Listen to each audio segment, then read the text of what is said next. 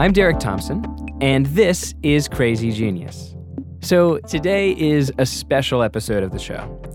In the first two seasons of this podcast, we've looked at some of the biggest questions facing tech today and in the future. And now there's no question that technology and the software revolution in particular has done a lot of wonderful things for the world. But in the last few years, there's been this growing sense that the revolution comes with serious downsides. That many of the companies we once treated as curious underdogs have grown into Goliaths. It's the idea that Facebook's platform presents a unique threat to democracy and the safety of some minority populations. Or that Amazon's size presents an economic threat to innovation. Or that Apple, in designing the most profitable product in the history of modern computers, also designed an instrument of harmful behavioral addiction. So, in this bonus episode, I wanted to ask and answer two questions. One, how did the big tech story shift from optimism to fear? And two, where do we go from here? The best kind of person to think through this question, I think, is somebody whose career spans both software and journalism. So I can't think of a better guest than Meredith Broussard, an NYU journalism professor and author of the book Artificial Unintelligence How Computers Misunderstand the World. Broussard's career spans the history of the web. She majored in computer science at Harvard University in the early 1990s, and since then she's been features editor at the Philadelphia Inquirer and a software developer at MIT Media Lab. I think you'll be very interested in what she has to say. And with that, here's our show. So I'm interested in the question uh, what went wrong with the internet? Or why does it seem like the digital revolution has been so disappointing? And I thought we'd start with you taking me back to the halcyon days of the early 1990s when you were studying computer science. Um, what initially drew you to this field? I started studying computer science at Harvard in 1991, um, and I was uh, I was one of only six women uh, in computer science at Harvard at the time. And I had been excited about computers ever since I was a little girl. I built a robot when I was in, you know, kindergarten or something. In and kindergarten? Yeah, I mean, they had these kits, right? That's like, impressive. That's great. You know, you got an erector set and you built a robot and it had a little motor and everything. I built this robot and I was totally convinced that it was going to be my new best friend and it was going to play fetch with me because my dog wouldn't play fetch with me. And so I plug in the robot and I put in the uh, the batteries and it doesn't work. and I was so disappointed. And I learned from that experience that parts break. And so that was really useful knowledge to take into uh, you know making technology. Because as a computer scientist you have to just make things over and over again and you have to hammer on them and they break all the time. That was the kind of person i was going into uh, studying computer science in college. And it was a really good uh, kind of hacker mentality for that time.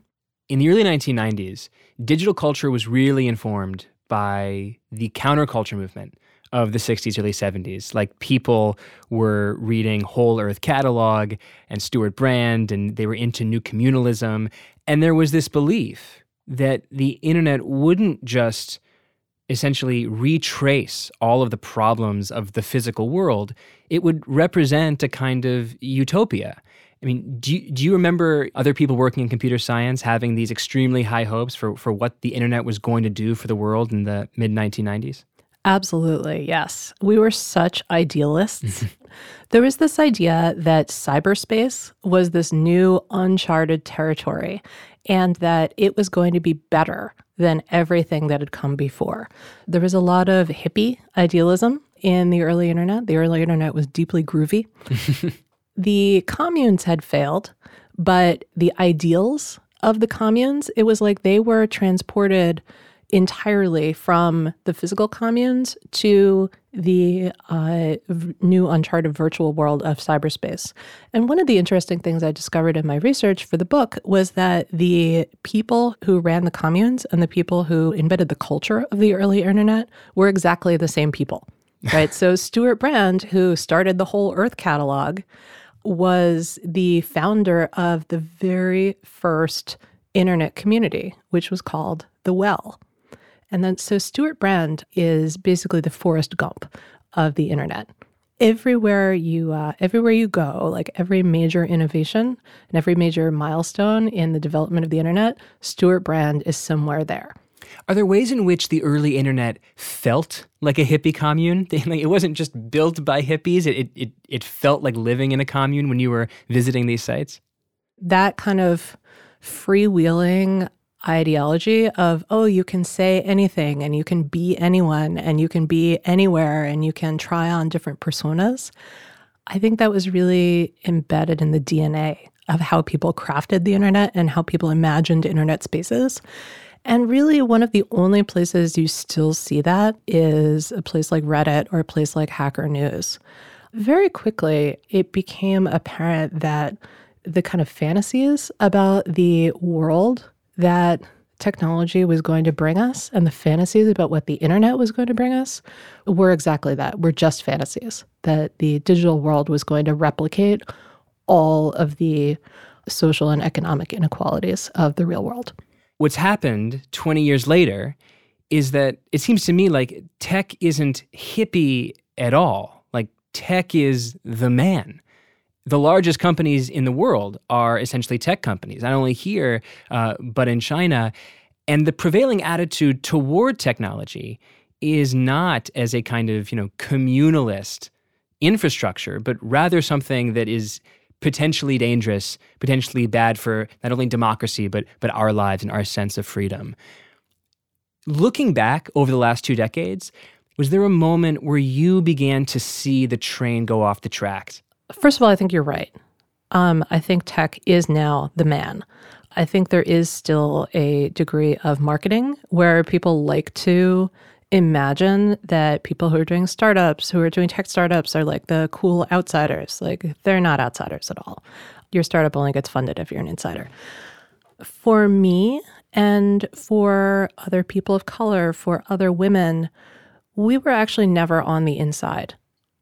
And so I think that the uh, racism and sexism of the insider tech community has always been very, uh, very apparent. So I, I actually dropped out of computer science because of the sexism. I just couldn't take it. And I got back into it through journalism, which is a much more women friendly profession. For many people, we never saw tech as an incredibly welcoming place. The feeling of, oh, there are infinite possibilities, it just didn't last very long. Like in my case, it didn't even last past the end of college. In what way specifically did tech feel unwelcoming? There's a particular experience of being female in these spaces where it becomes incredibly oppressive that people are always trying to have sex with you. So there was a thread on Twitter the other day about young women going to tech conferences and how like their experience of it is just like getting hit on constantly it's exhausting not to be taken seriously. Is tech unique in this respect or just worse by several degrees than the typical industry? That's a good question. I think because it was a new industry, it never had the grown-ups come in and say, "Listen, uh, you need to restrain your behavior." Because there weren't any grown-ups, right? Like there are very few people who have seniority to Mark Zuckerberg, and Mark Zuckerberg is still pretty young. And because there aren't grown-ups, there's not a culture of rules and lines that say you can't do this. Is that what you're saying? Because it's just interesting because on the one hand, of course, tech is unique in this regard, both in terms of its newness and in terms of its gender breakdown. But there are other older industries that have similar problems. Like I'm thinking of finance, which is not 20 years old, but you know, modern finance is what, hundreds of years old, going back to the Medicis, and yet is still a majority male industry right now in the US. And I wonder the degree to which whether um, the gender breakdown is itself somewhat dispositive. That it's almost impossible, potentially, to have an industry that is so overwhelmingly male that also has a kind of respect for women who are members in it. Well, so I I'm I'm much more versed in the history of technology of the technology industry. Something interesting that happened in tech um, is detailed in a book called Programmed Inequality by Marie Hicks. Uh, it's about the decline of Britain as a computing power. Britain, of course, had Bletchley Park during World War II. Like they were the ones who developed the computer, mm-hmm. you know, what we know today as the computer. You know, they had Alan Turing. And if you've seen uh if you've seen the, the imitation movie, game yeah the imitation yes. game it's such a great movie uh, so you know you imagine handsome benedict cumberbatch as alan turing which the real alan turing by the way was nothing like that um, so they they had the technology and there were a lot of women involved in early computing in Britain. There were women working as human computers. If you've seen Hidden Figures, you know mm-hmm. about human computers. When it became clear that technology was going to be a really fast moving and lucrative and powerful industry, which was crystal clear right away in the 1940s, they edged women out of the profession deliberately. Why do they do that? Because they're jerks. Like that's how, like, because patriarchy. It's so interesting because when you put these two stories side by side, the dream of the internet in the early mid 1990s and the reality of the tech community that you experienced, in one sense, they're totally opposite stories. It's a story of a broken dream, a broken promise. On the other hand, it seems like, in a way, the same story, like an ironic story about an industry built on a freewheeling, relatively libertarian sensibility that attracted a lot of people who thought they could do whatever they could get away with. And they misbehaved. And they believed that they were an industry that valued their culture of misbehaving, that that was actually a virtue in tech to, be, to break the rules. But that that instinct to break the rules, which had maybe some benefits in terms of creating technology, also had severe downsides in terms of welcoming people who didn't happen to be, say, white men who came from upper income households. And, you know, it's interesting. It's actually exactly the same thing that happened at the communes, right? so the communes, uh, you know, people went to live on the communes and it was going really well for a while, but there were massive inequalities. And if you were a woman living on the communes, you pretty much ended up barefoot, pregnant, and in the kitchen, which is not what anybody signed up for, which is not what any women signed up for. The communes were also very susceptible to charismatic leaders right? So you got cult leaders in there who were leading people astray. You know, people would show up with lots of money and then the commune would, you know, take all of their money and then the money would run out and there was no other money, so the whole thing would fall apart.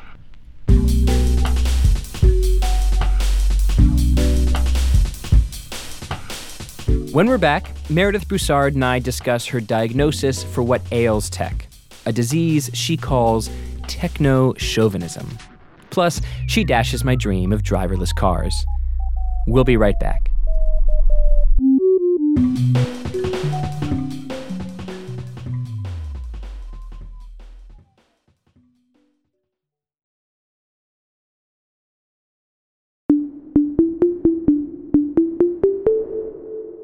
Today, I'm talking with former software developer turned data journalist and professor Meredith Broussard about the broken promises of the software revolution.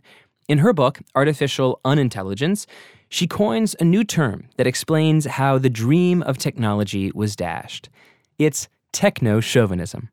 Techno chauvinism is the idea that technology is always the highest and best solution right? So techno chauvinists say things like, oh, if we use technology, it will make everything better, faster, cheaper. And what I would argue is that we are past due for a more nuanced perspective. It's really about using the right tool for the task. So sometimes the right tool is a computer, and sometimes the right tool is a pencil. and one is not better than the other, right? Like you don't you don't get any points for using your phone instead of writing something on a post-it note. What is the most egregious example of techno chauvinism? So I think there's a lot of techno chauvinism in the marketing of AI as a magic bullet solution to all kinds of problems. The people who are saying things like, oh, AI is going to invade every facet of our existence and it's going to make our lives so much better. Those folks, I think, are, are overstating the case. So I'm really interested in, in this, but first, could you define AI? So this is actually my favorite thing to talk about. My Great. favorite thing to talk about is what the heck is AI exactly? So probably when you imagine AI, one of a couple of images pops into your head. You probably think of something from Hollywood. You know, maybe you think about Arnold Schwarzenegger as the Terminator, or maybe you think about that movie Ex Machina, or maybe you think about her.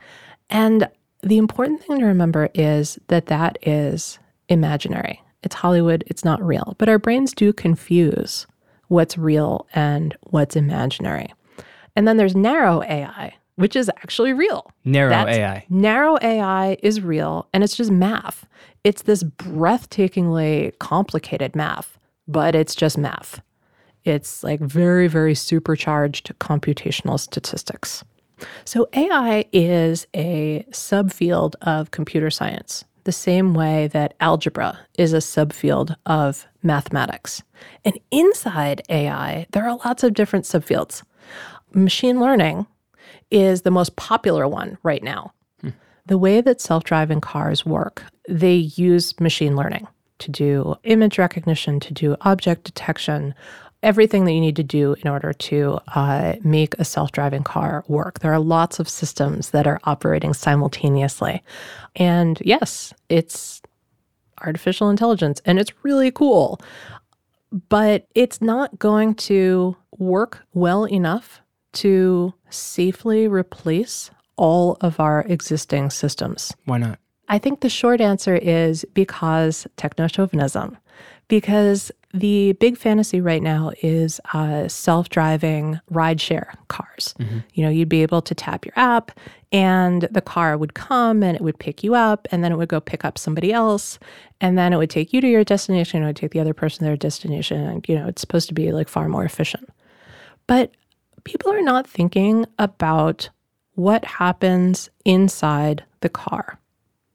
Now, I spend an awful lot of my life trying not to be alone with strange men.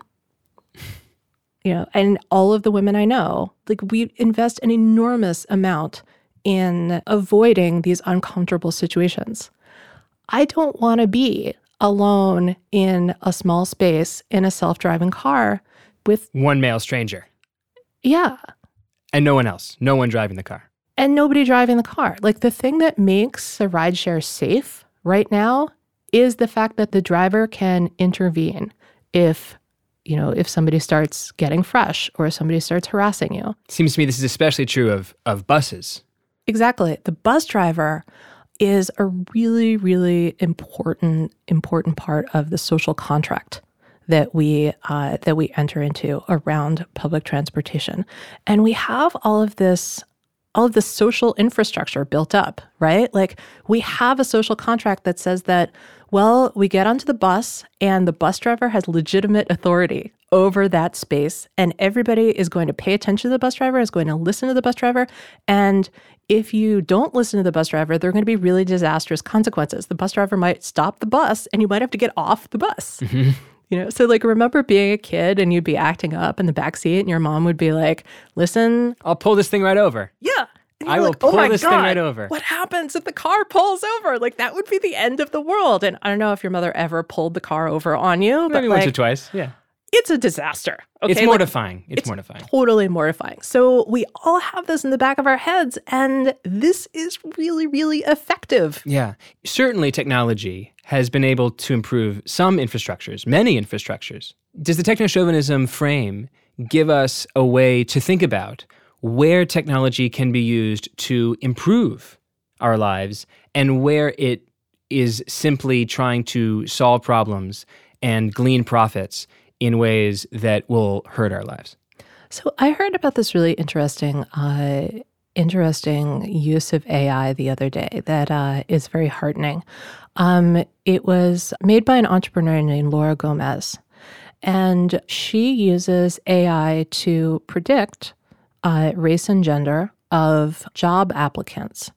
When you uh, when you use AI uh, on a pool of resumes, um, what you do in the traditional model is you look at the same people who are already there. So it's going to select for the affluent white guys with Ivy League educations.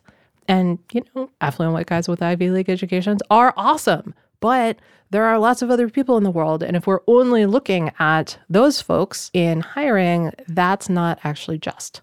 What she does is she uses these uh, predictions about race and gender to actually make more diverse applicant pools for companies. So, this was a really interesting use of AI to me And so technology in this case is just simply a tool used either to amplify or to break up the biases that already exist in the system. If I'm running a tech company right now, where can I start to make a difference to solve this problem? One thing that you can think about is fast food versus slow food. It's not good to have a diet that is entirely composed of fast food. And slow food takes much longer to make. It's a little bit more expensive, but it's better for you in the long run. So the uh, the quick buck that you can make by making a technological solution by just you know automating something and not thinking about the consequences, that's like fast food we need the technological equivalent of slow food. Instead of move fast and break things, like we could move slower and we could be more careful and more cautious about the systems that we're building. We could test them more. We could roll them out more slowly. We could get more user feedback. We could maybe take a little bit longer to not just hire people from our local networks Yeah. and try to find a few people from outside those networks who might bring That's a a slightly great more idea, too. diverse Yeah. perspective. Yeah. Like if we have more diverse teams, we'll make more diverse technology. Move slow and mend things. Exactly.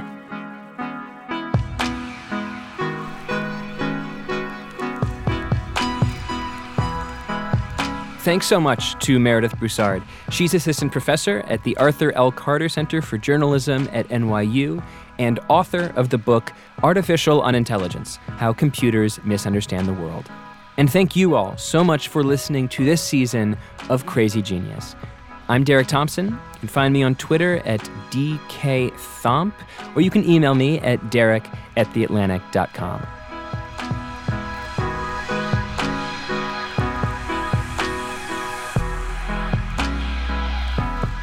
This episode was produced by Patricia Jacob and Kasia Mihailovic. Dara Hirsch was our engineer. Breakmaster Cylinder composed our theme song and all the music in this episode. Catherine Wells is executive producer of Atlantic Podcast. Special thanks, as always, to Matt Thompson. And that's all for the second season of Crazy Genius.